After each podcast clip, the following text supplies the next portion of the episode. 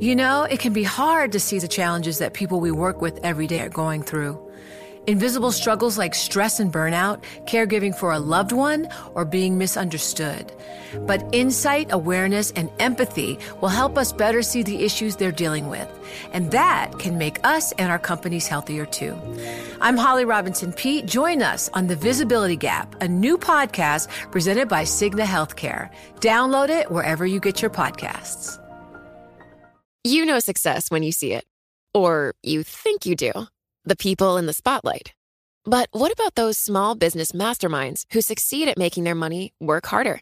They do that by having a business bank account with QuickBooks Money, which now earns 5% annual percentage yield. Making your money work as hard as you do? That's how you business differently. Learn more about QuickBooks Money at quickbooks.com slash 5APY. Banking services provided by Green Dot Bank, member FDIC. Only funds and envelopes earn APY. APY can change at any time. This is Bloomberg Law with June Grasso from Bloomberg Radio. Ivanka Trump was the final witness in the civil lawsuit that could reshape the Trump real estate empire. She has been in her father's inner circle in both business as an executive vice president at the family's Trump organization and then in politics as a senior White House advisor but she testified that she had no role in his personal financial statements, which New York Attorney General Letitia James claims were fraudulently inflated and deceived banks and lenders. Joining me is Bloomberg legal reporter Patricia Hurtado, who's been covering the trial and was in the courtroom for Ivanka Trump's testimony. The first question I have is Did Ivanka throw her father under the bus in any way? No, she was a very measured witness. Now, she is not a defendant anymore, but she had been at one point until a state appeals court earlier this year dismissed the case against her, saying the claims brought by the state were too old because she was already out of the business working for her father in Washington, so she was no longer part of the Trump company. She did not throw her father under the bus, even in the tiniest way. She was basically a very measured, controlled witness who did not have a very strong memory. and her tact to me seemed to be that she would answer questions posed to her by the New York Attorney General saying, Do you remember that you signed this document? Or do you remember that you were involved in this transaction? And her answer was a basically repetitive, I don't remember it happened, but I remember you showed it to me last year when you interviewed me. So basically, the totality of her memory was limited to I only saw this once before when you showed it to me, but I have absolutely no memory of the actual transaction. So there was an interesting moment in which, on direct, when she was questioned by the New York Attorney General, she was asked about this transaction having to do with Deutsche Bank financing. And at one point, her father was thinking of getting equity financing in the project to a bid. It's called a request for proposal to the federal government to redo the old post office and turn a moribund office building into a luxury five star hotel. And in 2011, and you see documents where her dad's talking about possibly doing a deal, and that Tom Barrack of Colony Capital, the private equity firm, was going to be with her father in a sort of a joint partnership where they would do this deal and they'd do the redevelopment. And she professed not to know anything about it or have any memory. And then later on, on I guess would be called cross, under friendly questioning by her father's lawyers, she suddenly remembered all these details in great detail. And she remembered meetings and she remembered what she said and she remembered meeting with the federal government and she remembered comparing the old post office to the Plaza Hotel. And at one point, the state lawyer turns to the judge and said, quote, Your Honor, she doesn't have a present recollection. She just spent three minutes describing the Plaza Hotel and how it's similar to this project you know, and yet she basically had no memory of what I was asking her a few minutes ago. She yeah. was the point person in establishing a lending relationship with Deutsche Bank's private wealth management arm.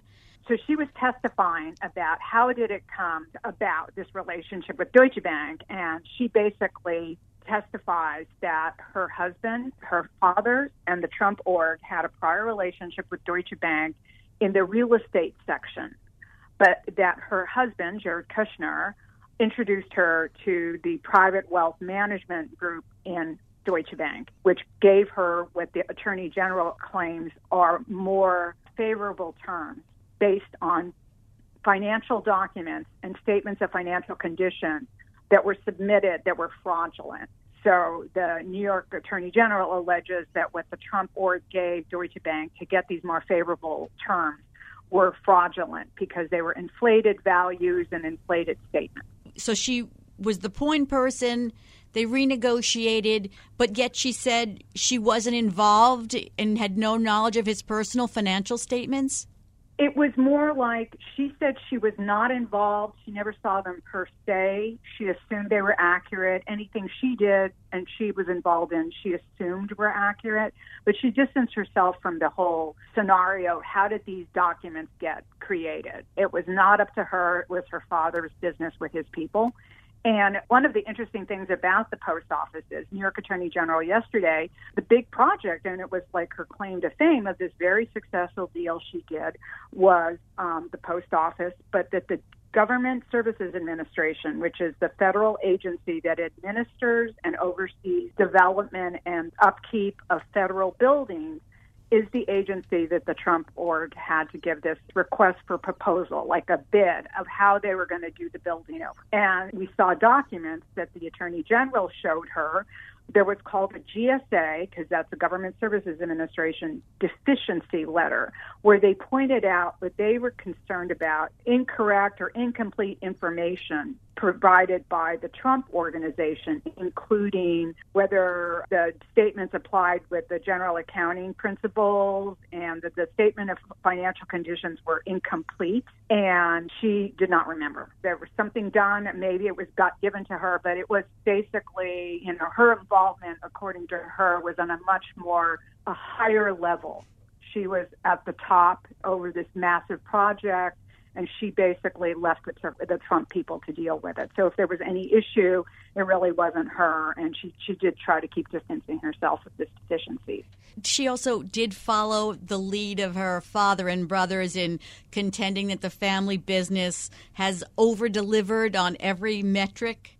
Oh, and that was one of her key she was like the spokesmodel for the Trump family business that everything her father did and certainly any projects she was involved with. And there were three main projects that she seemed to have the, a lot of dealings with. It was the Doral Golf Course in Florida, the post office, Old Post Office in Washington, D.C., and this Trump Tower uh, hotel development that was built in Chicago.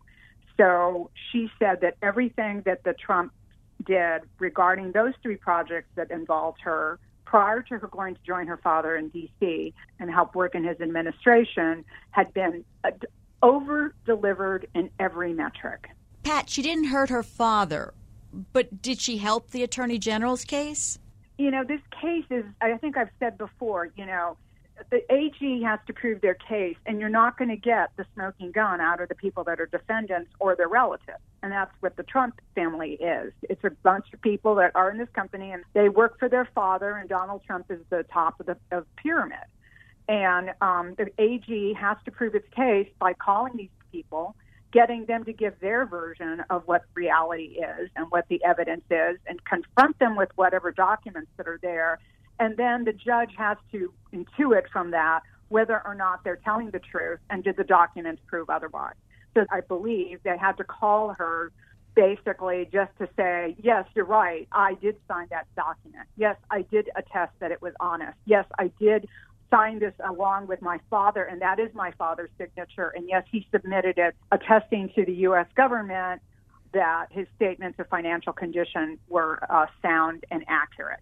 So basically, that's all they really need her for, right? Because they can basically say, yes, that's a legit Trump organization document, and that the defense can't say otherwise. And then they prove it through other means, including evidence that undercuts the claims of the defendants and their relatives. And she gets off by saying, I signed that, I did that, but I wasn't involved in preparing or looking at his personal financial statements. Yeah, she distanced herself with it. Everything I signed, I assumed was accurate and, and truthful. And I wasn't involved in the nitty gritty details. That was not her terminology, but she was not so granularly involved in these day to day instances of who actually created these statements of financial condition.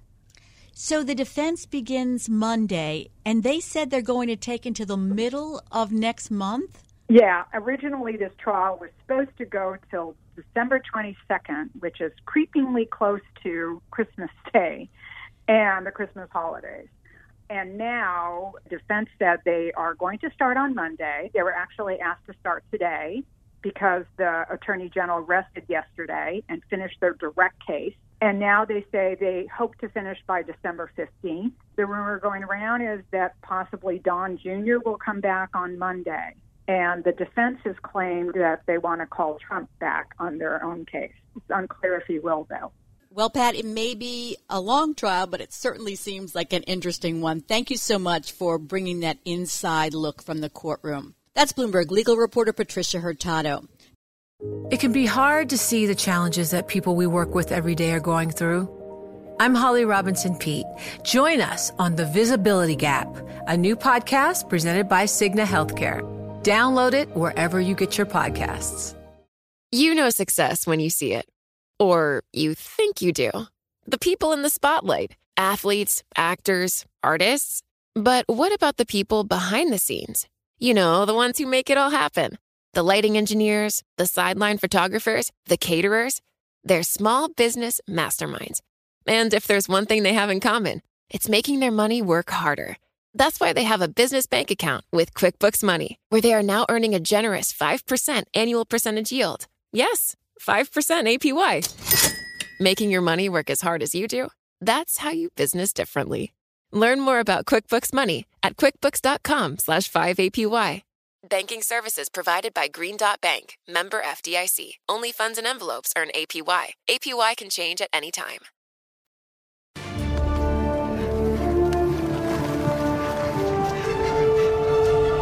I call it the wheel. Hmm. I don't think so.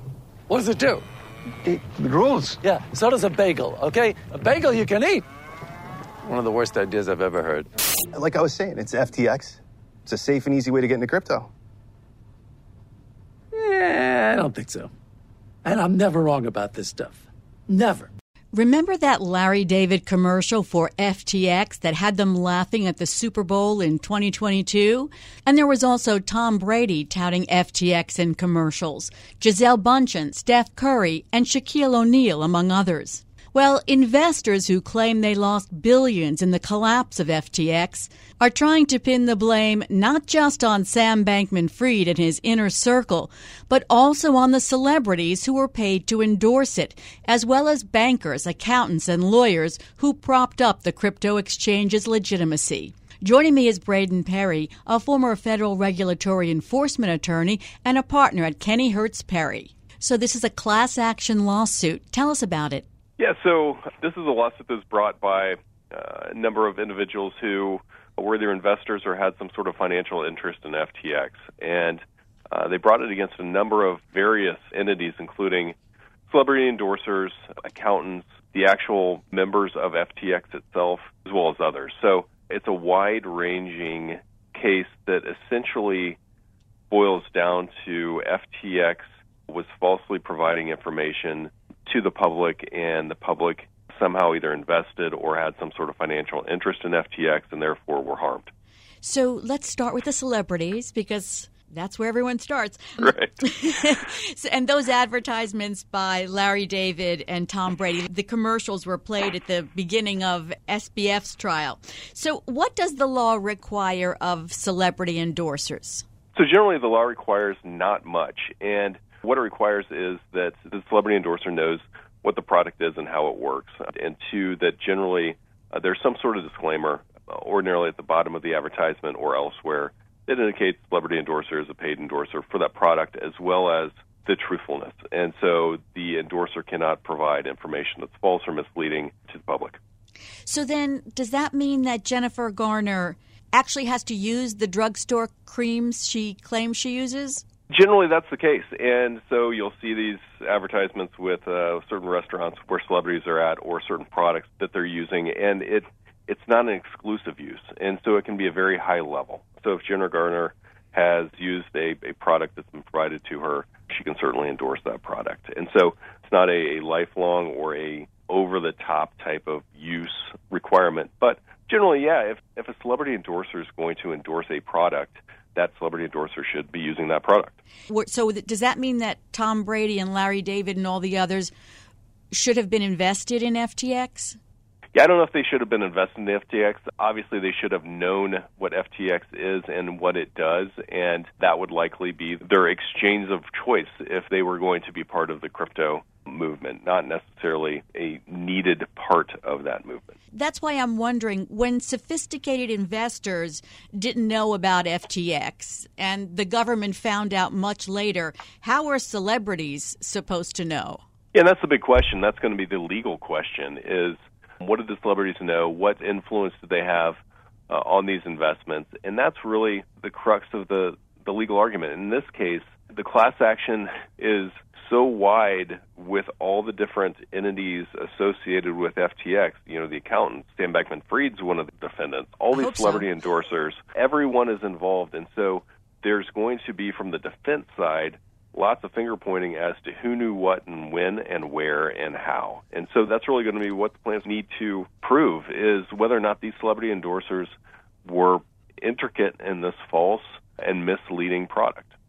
Uh, some of the lawyers for the celebrities are saying that the investors have no valid claim against them because the advertisements and sponsorships they were involved in didn't specifically encourage anyone to deposit money in FTX accounts. That seems weird uh, because that's what the ad is for, right? Also, that they never pitched the accounts at issue in the SBF case. Do those sound like typical defenses? They sound like typical defenses. Whether or not they will be uh, successful is, is another story the defense teams have several different lines of defense. As you mentioned, you know, they weren't specific to the actual accounts. They didn't provide terms or conditions of the accounts. They weren't detailing what the accounts could or could not do. And so that's a general of defense to, to the claims. However, they knew or should have known that there was misleading information by not providing some of that information about these accounts, and that can be counterproductive to their case. Also, if I'm sitting on the defense table, and I see that the the main group, the head of FTX, has been convicted of crimes. I'm certainly pointing to that, saying, "Hey, these people were committing crimes. We're victims just as much as you were." Yeah, so the Sam Bankman Fried conviction and the guilty pleas of his inner circle should be helpful to the defendants here. Now, some of the other targets of the lawsuit are professional advisors ranging from an accounting firm, investment firm, and a bank. Those seem like more reasonable defendants to me. Yeah, and and they should be. And ordinarily, when you find and, you'll look at the past history of massive frauds in finance, uh, Madoff is the best picture of that. There is still ongoing litigation involving accountants uh, professional individuals who had some part of his scheme. That's the case here. You know, obviously the accountants, the investment firms, all of these pieces were were part of the ongoing massive dollars that FTX was bringing in and maintaining during its lifetime. And those are the traditional defendants you'd see. Celebrity endorsers, frankly, you don't see that often. And I think that, you know, obviously there have been a group that have settled uh, just because likely they didn't want to be bothered with the litigation nor part of the litigation. And there's a, a valid reason to settle and get out. But I think the ones that are still in there have uh, relatively valid defenses that one, they were victims to, and two, that their endorsements had no no input on what the actual underlying fraud of FTX was about. Last year, uh, federal judge dismissed a lawsuit from investors that accused Kim Kardashian, boxer Floyd Mayweather, and others of endorsing a cryptocurrency known as Ethereum Max. So, I mean, that could happen here, but is there a lot of pressure on the celebrities to settle? So, it's the big gamble, and litigation in the end is a gamble.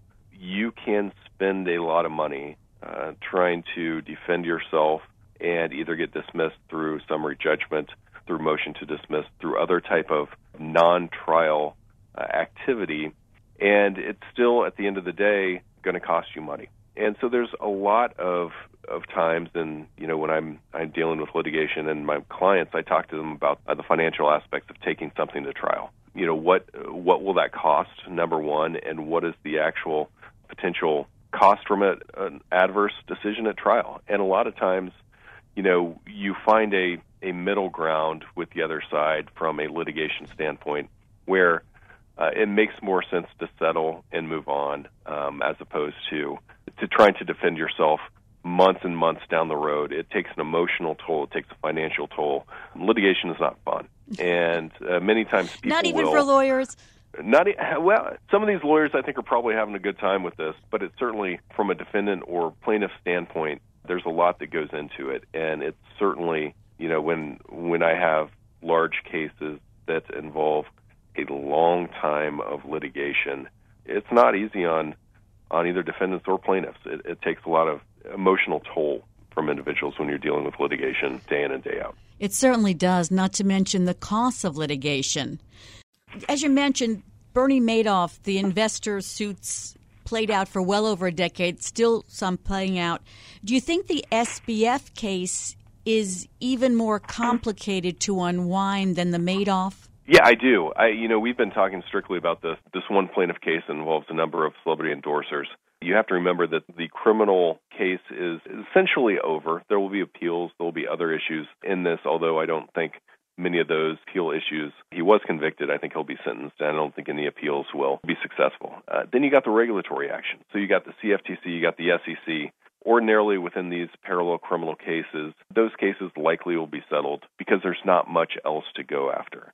The big issue is going to be bankruptcy receiverships in the different jurisdictions and trying to claw back as much of this lost money as possible to provide to investors. So that's going to be the main focus for the next decade is this receivership action to claw back all this individual funds from all these various entities.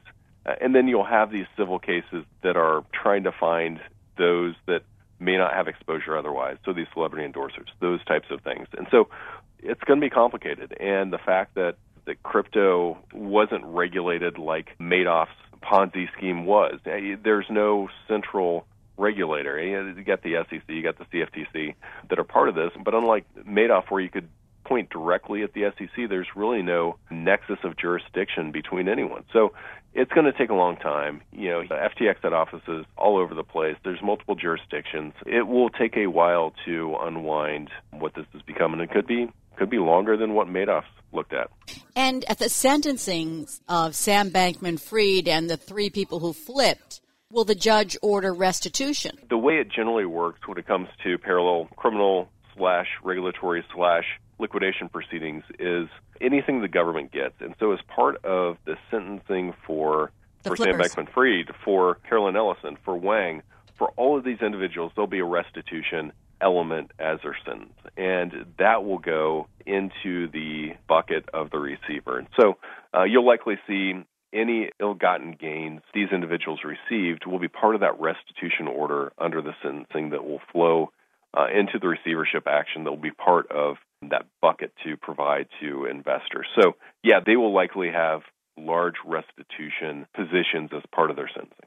Are there more of these class action lawsuits, or has this one been certified as a class? Do you know? When it comes to all of these different actions, um, there's lots of priority. And uh, the priority number one was the criminal case. And while a criminal case is ongoing, generally all the civil cases are stayed due to a number of different evidentiary issues, issues with, with certain constitutional rights, those types of things.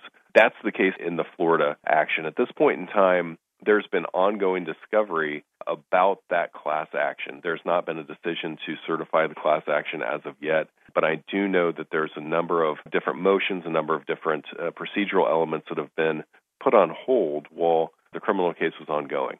Uh, now that the criminal case is over, I think all of these courts are going to get back in full gear to be addressing all of these issues now. I mean, there's going to be a number of evidentiary issues from the trial. I, the vast government investigation could be a treasure trove of information for the plaintiffs when it comes to these types of things. And so the courts are now going to have to face that issue and begin moving again procedurally on these cases.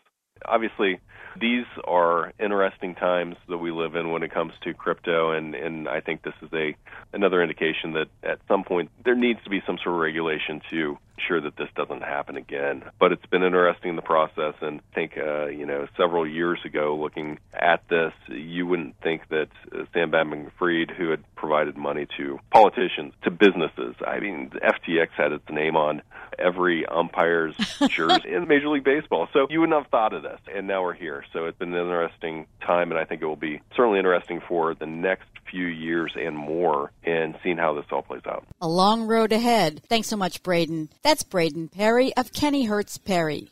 It can be hard to see the challenges that people we work with every day are going through. I'm Holly Robinson Peete. Join us on The Visibility Gap, a new podcast presented by Cigna Healthcare. Download it wherever you get your podcasts. You know success when you see it, or you think you do. The people in the spotlight athletes, actors, artists. But what about the people behind the scenes? You know, the ones who make it all happen the lighting engineers, the sideline photographers, the caterers. They're small business masterminds. And if there's one thing they have in common, it's making their money work harder. That's why they have a business bank account with QuickBooks Money, where they are now earning a generous 5% annual percentage yield. Yes, 5% APY. Making your money work as hard as you do? That's how you business differently. Learn more about QuickBooks Money at quickbooks.com slash 5APY. Banking services provided by Green Dot Bank, member FDIC. Only funds and envelopes earn APY. APY can change at any time. Despite WeWork's extraordinary fall from grace, the company is attempting a comeback that starts in New Jersey bankruptcy court, where it's arranged a path to reorganize with speed and aggression by shrinking its physical presence and reducing about $3 billion of funded debt. Joining me is corporate bankruptcy attorney Mark Indelicato, a partner at Thompson Coburn. Mark, what can you tell us about WeWork's Chapter 11 restructuring plan? So, as I understand it, although I haven't carefully studied the documents, what WeWork is going to attempt to do is right size the business. Uh, the first step is they've cut a deal with, I believe it's 98% of their secured lenders to convert a substantial amount of the secured debt to equity. They've begun the process of ridding themselves of leases that are a drain on the company. And it seems that they're going to look to right size it to a profitable core and continue the business going forward. WeWork is entering bankruptcy with a restructuring plan already hashed out with lenders in advance. Is that unusual? You know, I guess I would say in today's day and age, I think it's becoming more common. I think what the companies and their lawyers are looking at is the quicker I can get through the bankruptcy process, the less the total amount of those restructuring costs will be. There is a cost of running a bankruptcy, and the sooner we get in and get out, that leaves us more money to really put to the operations of the business. So I think, you know, as time's gone on and the cost of the bankruptcies have increased, I think more and more you're seeing that bankruptcies, uh, they're trying to do them as quickly as possible, but dealing with all the important issues while at it. So this year, we were cited substantial doubt about its ability to stay in business following years of failing to turn a profit. So, what makes Chapter 11 different for them? Well, uh, the, the primary objective for them of Chapter 11 is twofold. One, it gave them a platform to restructure with their secured lenders. Now, they could have done that uh, given that they're a small group outside of bankruptcy. But I think the real power that WeWorks has now in bankruptcy is to deal with the landlords. Because to the extent there is a lease that's unprofitable or they don't want to continue in that particular market, the bankruptcy code gives them the ability to reject that lease. And to the extent they reject that lease, it becomes a pre-petition unsecured claim, and so that will be dealt with in whatever the plan of reorganization is. But absent a bankruptcy, if you just decide to vacate a premises, you have to continue paying the rent. You're obligated under the lease. So it, it allows WeWorks to free up substantial cash for the go forward operations while resolving its lease issues uh, as pre petition claims, which generally get paid cents on the dollar.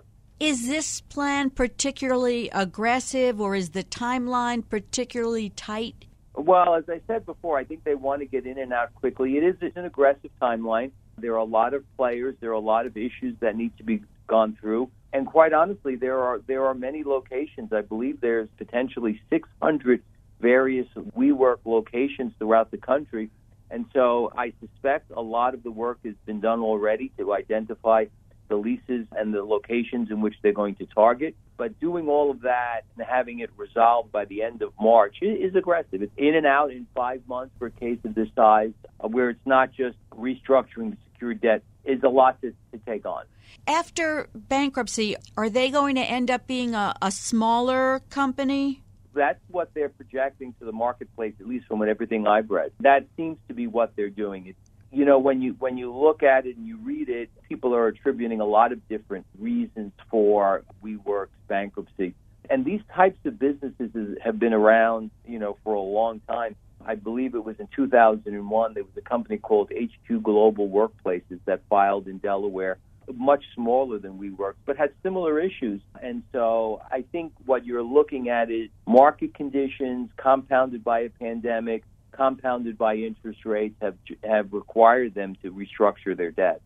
As WeWork decides, you know, which leases it wants to keep and which it wants to let go and negotiates, is WeWorks in charge of that or is the court looking at what they're doing as well? So initially, WeWork is a debtor in possession so they are the ones in charge initially. So they will make a plan to the court. A creditors committee will be appointed. Based on the looks of it, it will be dominated by landlords for leases which they probably have already abandoned. And they will work in unison to develop a plan and determine what the structure of the company would be going forward. The creditors, at least the creditors on the creditors committee who are fiduciaries, their objective is to maximize the value uh, for the unsecured claims. And so they'll want to work with uh, WeWorks to try and maximize its value going forward in the hopes that the pre-petition creditors can uh, receive some of that value going forward. What are some of the other advantages of bankruptcy that we haven't mentioned? You put everything on hold, you know, the breathing spell for the debtor, that gives them the ability to really focus on operations while they're putting together a plan. So they no longer have to worry about, you know, dealing with particular landlords, dealing with uh, potential defaults, dealing with the interest payments on the debt. You're no longer on this roller coaster of will they file this month, will they not file this month. They could really focus all of their attention on making the company right and moving forward. And it really, you know, that breathing spell, and people don't necessarily recognize how important that is to have have all of the uh, professionals, financial advisors, attorneys and the senior management focusing on this one goal of restructuring and moving forward and developing a business plan. And so that's a tremendous benefit of bankruptcy. Does any company ever now file for regular bankruptcy? All I ever hear of is Chapter 11. So when people think of regular bankruptcy, they really think of Chapter 7. And what that means is the company or the individual comes to the bankruptcy court, says, I can't pay my debt, here are all my assets. Here are all my debts. I'm walking away, starting fresh. You deal with that.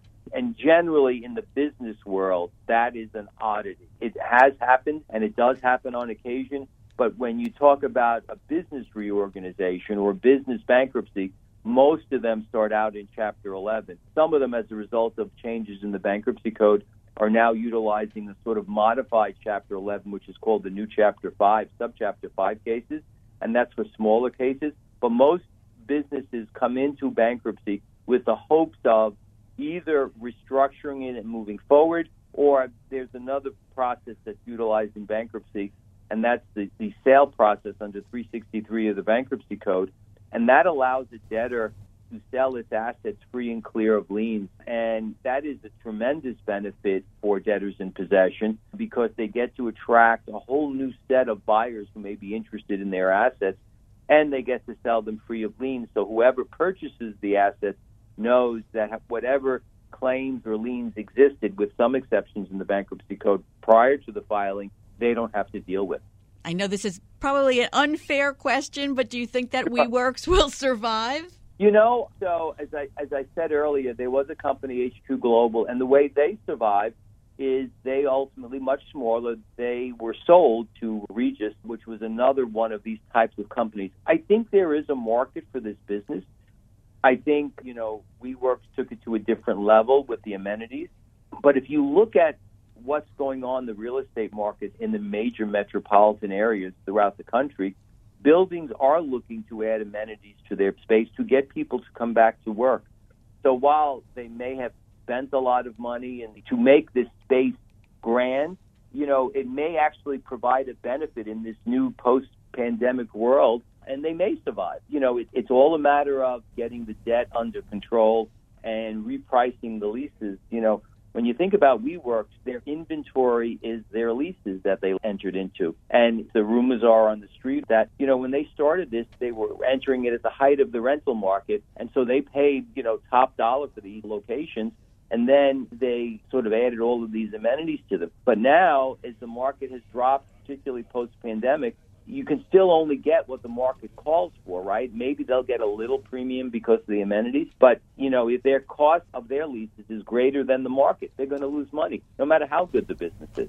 We saw the pandemic causing bankruptcies. Yeah. Is that phase over with the bankruptcies from the pandemic? This seems like it's one of them, actually. I think this is one of them. You know, so in the bankruptcy community, they expect there to be a lot more bankruptcies resulting from the pandemic. I did an article for ABI sort of looking at some of these things. When you push, you know, $3 trillion through the economy, that takes a lot of time to work its way through. And, and so I think you're going to see more bankruptcies in the future for companies that have been struggling because they've hocked all that they can hock.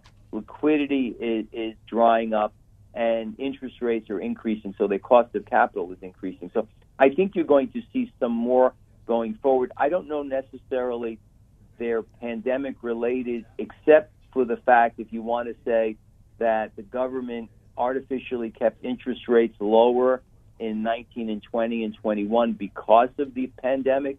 And so we're having a much more rapid increase in interest rates than we might otherwise have had over the last five years. That may be pandemic related, but I think this is partly a business cycle. Thanks so much, Mark. That's Mark Indelicato of Thompson Coburn. And that's it for this edition of the Bloomberg Law Show. Remember, you can always get the latest legal news on our Bloomberg Law podcast. You can find them on Apple Podcasts, Spotify, and at www.bloomberg.com slash podcast slash law. And remember to tune into the Bloomberg Law Show every weeknight at 10 p.m. Wall Street time. I'm June Grasso, and you're listening to Bloomberg.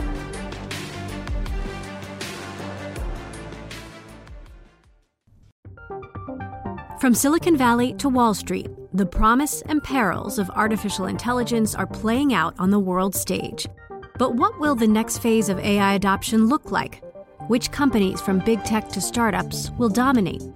And where do the risks and unintended consequences lie? I'm Emily Chang.